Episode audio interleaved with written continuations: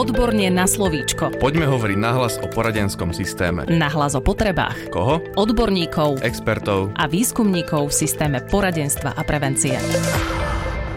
Opäť po týždni je tu pre vás podcast Odborne na slovíčko. Dnes budeme v rámci série podcastov o téme podporných úrovní pokračovať. Tentokrát upriamime pozornosť na tretí a štvrtý stupeň podpory. Budeme hovoriť o tom, ako tieto stupne podpory vznikali, kto všetko na nich pracoval a čo je ich obsahom. Našou hostkou je psychologička Lucia Lenická, koordinátorka tvorby podpornej úrovne tretieho a štvrtého stupňa, ktorá aktuálne pôsobí vo výskumnom ústave detskej psychológie a patopsychológie v tíme Národného projektu Štandardy. Vítajte. Dobrý deň. Povedzte nám prosím hneď na úvod, ako medzi sebou úrovne tri a štyri súvisia. Úroveň podpory tretieho a štvrtého stupňa sa obe vykonávajú v poradní, teda podľa nového zákona v Centre poradenstva a prevencie. A nadväzujú tak na úrovne podpory prvého a druhého stupňa, ktoré sa vykonávajú na škole. Preto sa nakoniec aj rozhodlo, že v materiáli o stupňoch podpory, ktorý sme tvorili, sú uvedené tieto dva stupne v jednom texte. Ak posluchači majú záujem si to prečítať, tak vlastne aj ministerstvo školstva to má na svojej stránke a je to v časti transformácia poradní. V čom je medzi týmito dvoma úrovňami rozdiel? Hlavne ma zaujíma, na čo je zameraná podporná úroveň tretieho stupňa. Úroveň podpory tretieho stupňa je zameraná na pomoc druhému stupňu, teda školskému podpornému tímu, alebo teda odborným zamestnancom, odbornému zamestnancovi, ktorý sa na škole e, nachádza. Pretože vlastne cieľom tohto systému je, aby väčšina detí bolo spokojných a úspešných s podporou školy. A teda poradňa môže k tomuto prispieť v úrovni podpory tretieho stupňa. Čiže môže sa tam poskytovať metodická činnosť pedagogickým zamestnancom a odborným zamestnancom, alebo teda školskému podpornému tímu, ak na škole je. Tiež supervízia, takisto odborný zamestnanec C P P sa zúčastňuje na odborných konzíliách k jednotlivým klientom. A naozaj to môže urobiť veľkú podporu Š P T, kde vlastne môžu si s tým klientom sami poradiť s touto podporou tretieho stupňa. Okrem tejto metodickej pomoci sa poskytuje aj odborné činnosti, či už teda deťom alebo rodičom. Ale sú to teda odborné činnosti také, ktoré sa zameriavajú na oblasti, ktoré súvisia s výchovno-vzdelávacím procesom.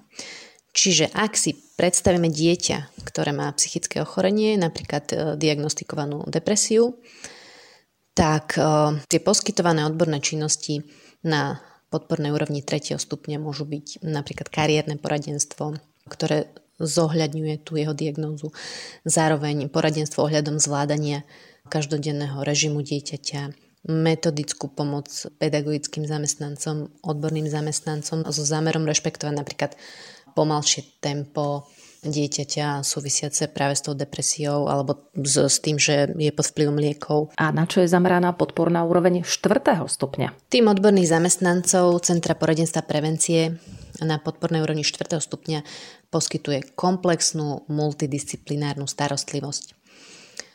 Čo je dôležité je, že táto odborná činnosť nadväzuje na predchádzajúcu odbornú činnosť na podpornej úrovni prvého, druhého, tretieho stupňa a doplňajú.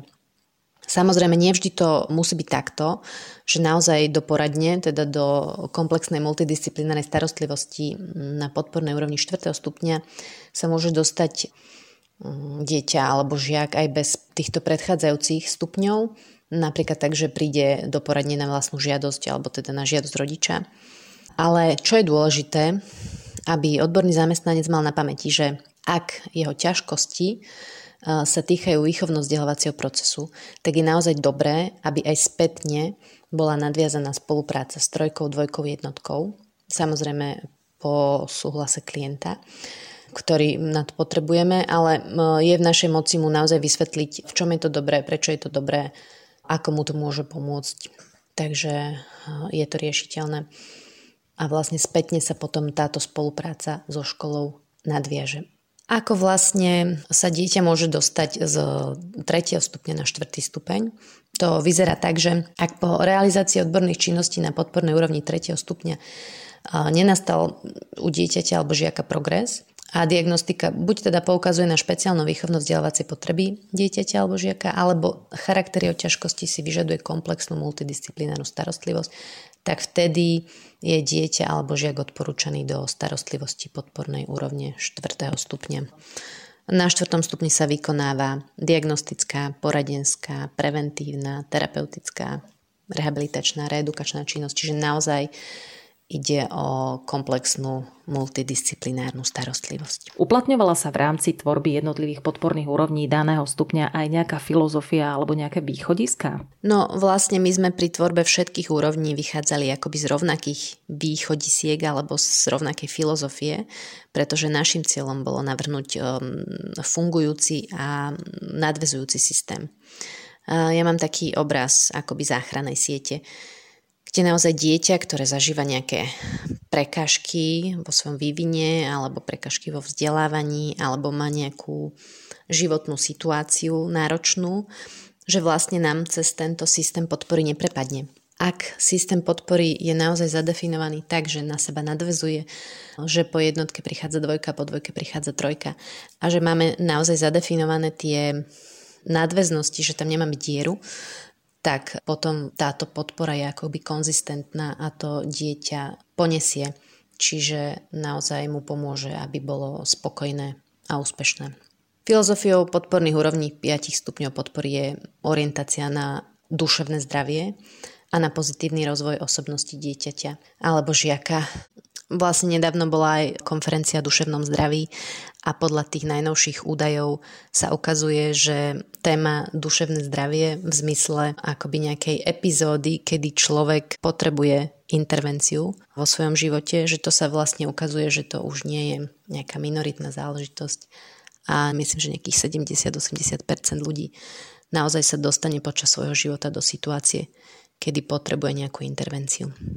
Čo sa týka ešte tých východísk, tak vlastne jedno také podstatné východisko je novela zákona dvestoštyridsaťpäť.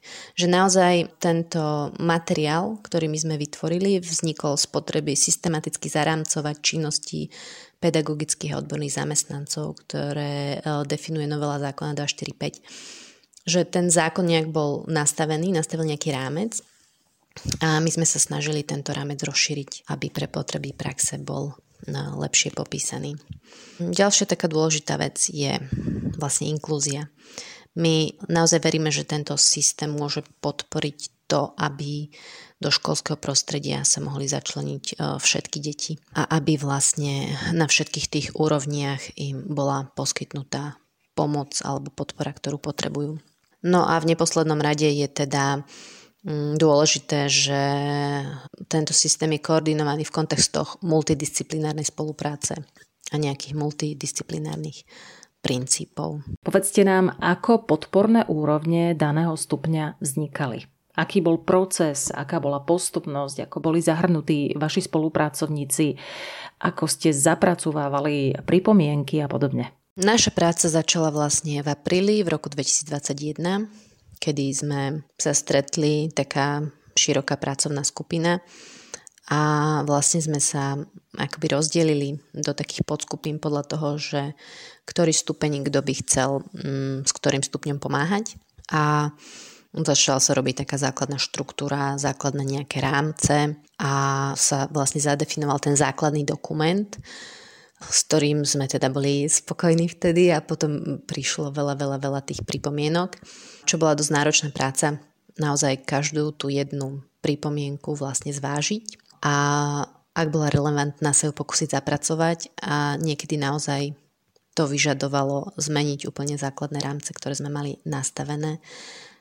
Naozaj to bolo užitočné, že sa na to pozerali ľudia z rôznych uhlov pohľadu, že sme aj my to potom mohli vlastne vidieť z rôznych uhlov pohľadu. Kto všetko bol členmi pracovnej skupiny? No, čo sa týka tretieho a štvrtého stupňa, tak vlastne taká základná skupina sme boli Janka Bezáková, ona je psychologička, Janka Bogdar, špeciálna pedagogička a ja.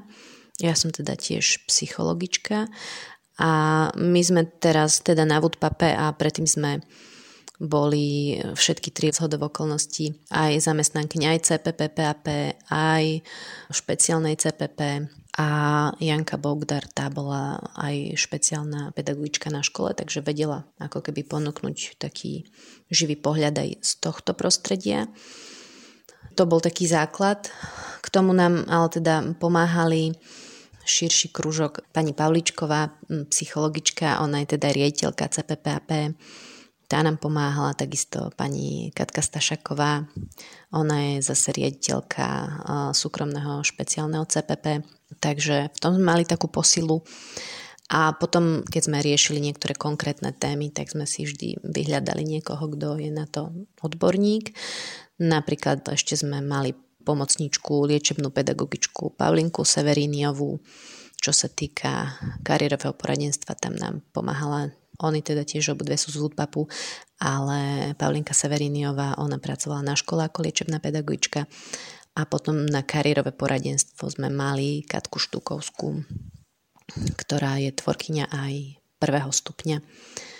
No a čo sa logopédie týka, tak tam nám pomáhala Emily Lazová, ktorá zase tvorila piaty stupeň.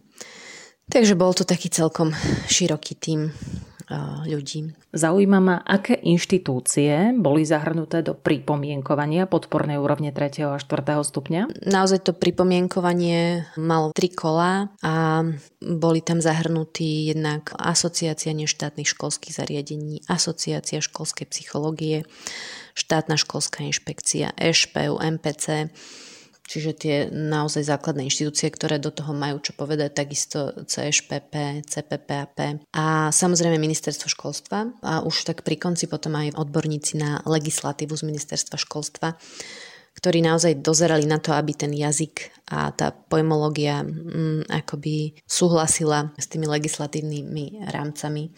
Lebo teda my ľudia z praxe to vieme nazvať uh, kadejako, ale uh, aby to aj sedelo s tým zákonom, tak, um, tak od nich sme mali pomoc vlastne z tejto strany. A aké boli úskalia alebo nejaké sporné otázky pri tvorbe podpornej úrovne tretieho a štvrtého stupňa?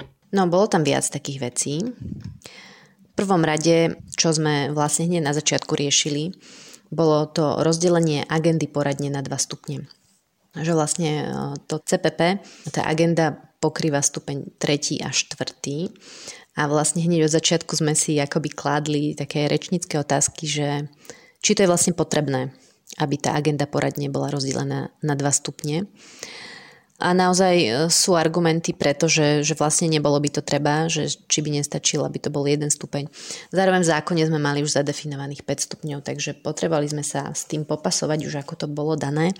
A musím povedať, že nakoniec nám to dalo aj zmysel. Aj sa nám to podarilo zadefinovať tak, aby to malo zmysel. Aj ja teda si myslím, že to zmysel naozaj má, aby existoval ten tretí stupeň, ktorý je vlastne podpora toho Š P T. Že naozaj vďaka tomuto môže to Š P T mnohé veci zvládnuť ako keby na svojich pleciach s takou malou alebo niekedy aj trochu väčšou, ale predsa len je to stále podpora, buď metodická alebo vo forme supervízií, alebo že sa tam aj urobí napríklad komplexná diagnostika na treťom stupni, ale už potom tie intervencie zase zostávajú na pleciach Š P T, že si vedia s tými témami a problémami poradiť akoby u seba doma. Druhá taká vec bola tá nadväznosť tretieho stupňa na druhý stupeň.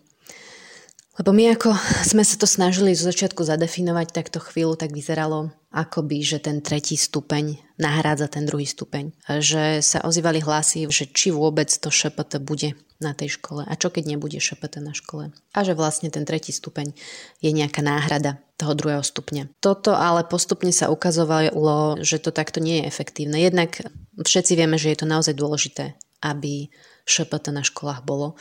Samozrejme, že je to otázka financovania. To vždy sa ozvú tieto hlasy, len akoby my s týmto teraz nevieme urobiť nič. My sa snažíme definovať systém, aby bol čo najlepší.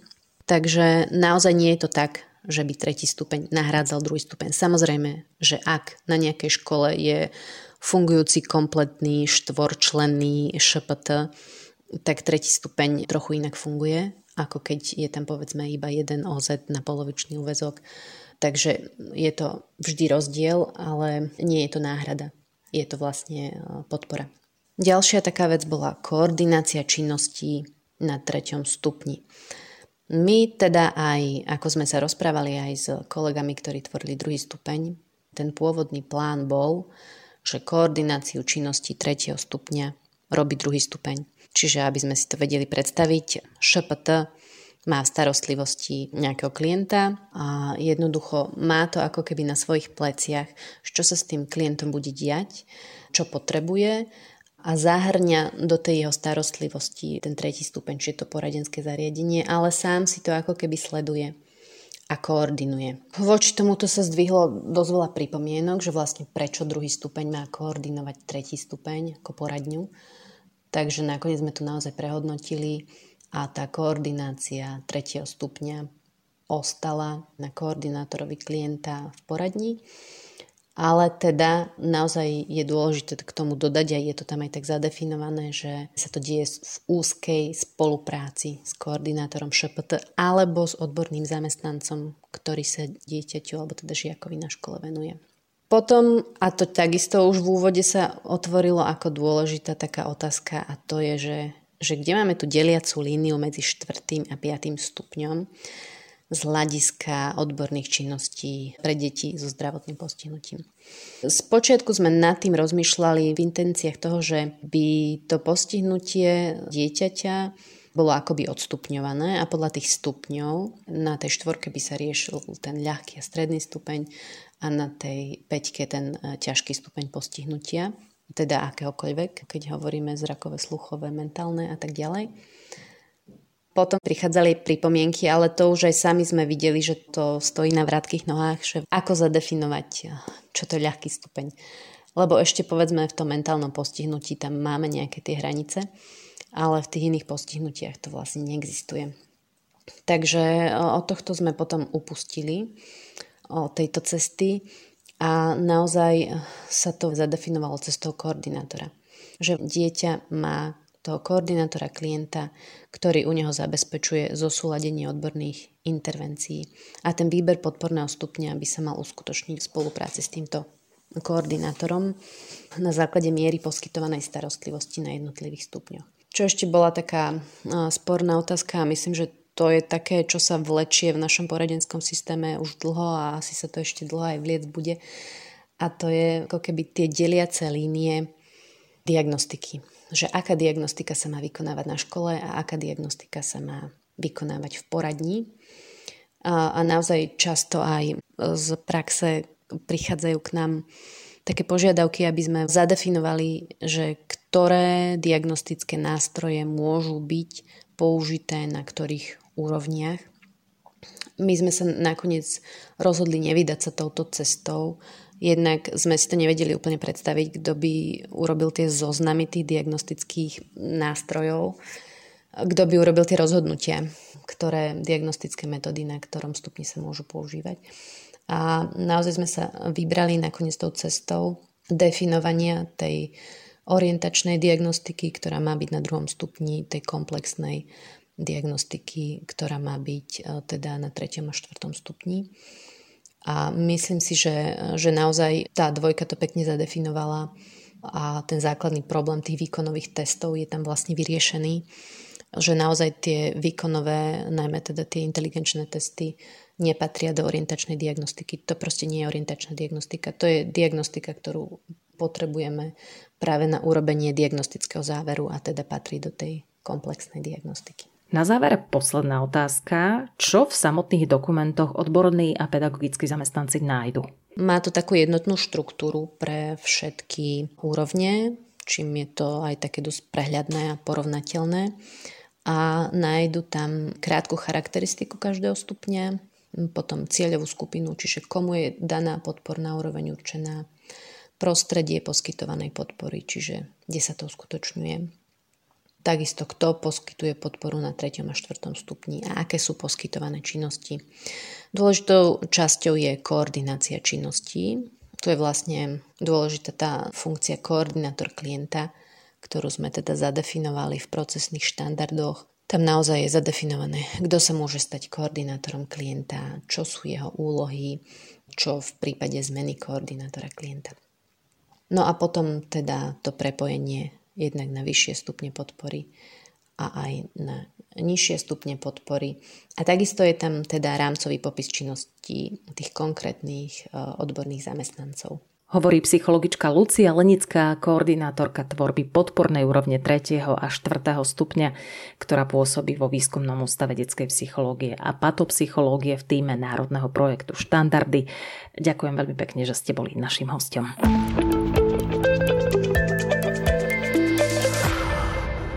Podcast Odborne na slovíčko sa realizuje vďaka podpore z Európskeho sociálneho fondu a Európskeho fondu regionálneho rozvoja v rámci operačného programu Ľudské zdroje. Odborne na slovíčko.